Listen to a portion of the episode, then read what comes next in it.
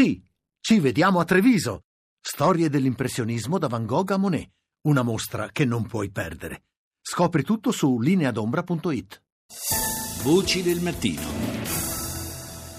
Ancora buongiorno da Paolo Salerno, sono le 7.38 minuti e 29 secondi. Questa puntata di Voci del Mattino fin qui è stata in larghissima parte dedicata al terremoto, alle due scosse principali che hanno colpito nuovamente ieri l'Italia centrale e in particolare la provincia di Macerata. Torneremo a parlare di questo tema, ma prima una, un po' di rassegna dei media internazionali e partiamo allora dalla francese France 24.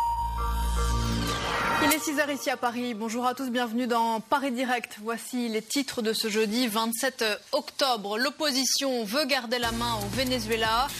In Venezuela l'opposizione resta salda nella propria posizione contro Nicolás Maduro. Centinaia di migliaia di suoi sostenitori si sono riversati per le strade del paese reclamando la destituzione del presidente.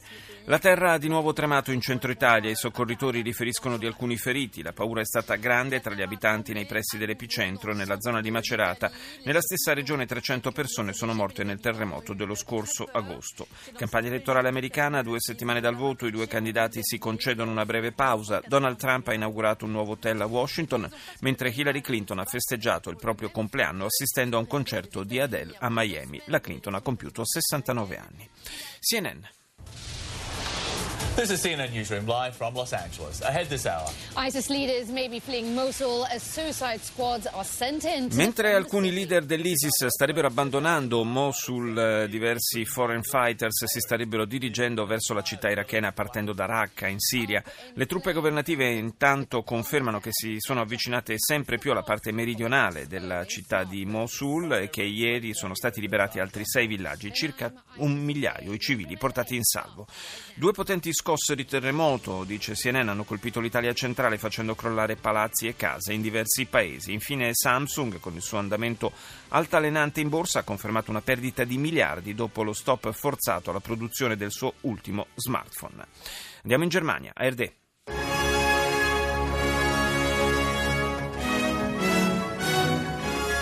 Kanada sagt Gipfel mit EU ab.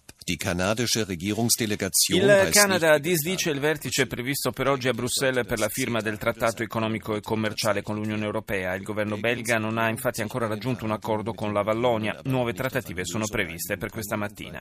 Sciopero oggi del personale di bordo di Eurowings, la compagnia low cost di Lufthansa, dopo il fallimento delle trattative sul salario e su condizioni di lavoro e pensioni.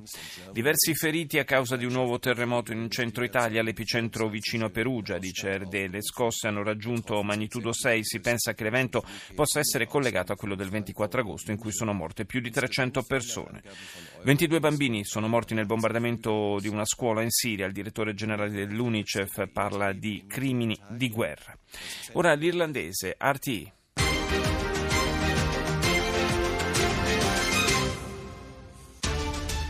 A series of strong earthquakes rock central Italy, striking fear in locals still recovering from Terremoto in Italia, nuove forti scosse in poche ore, torna la paura dopo il forte sisma di agosto, l'epicentro ancora una volta nelle Marche, le scosse più forti intorno alle 19 di ieri di magnitudo 5,4 e di 5,9 due ore più tardi.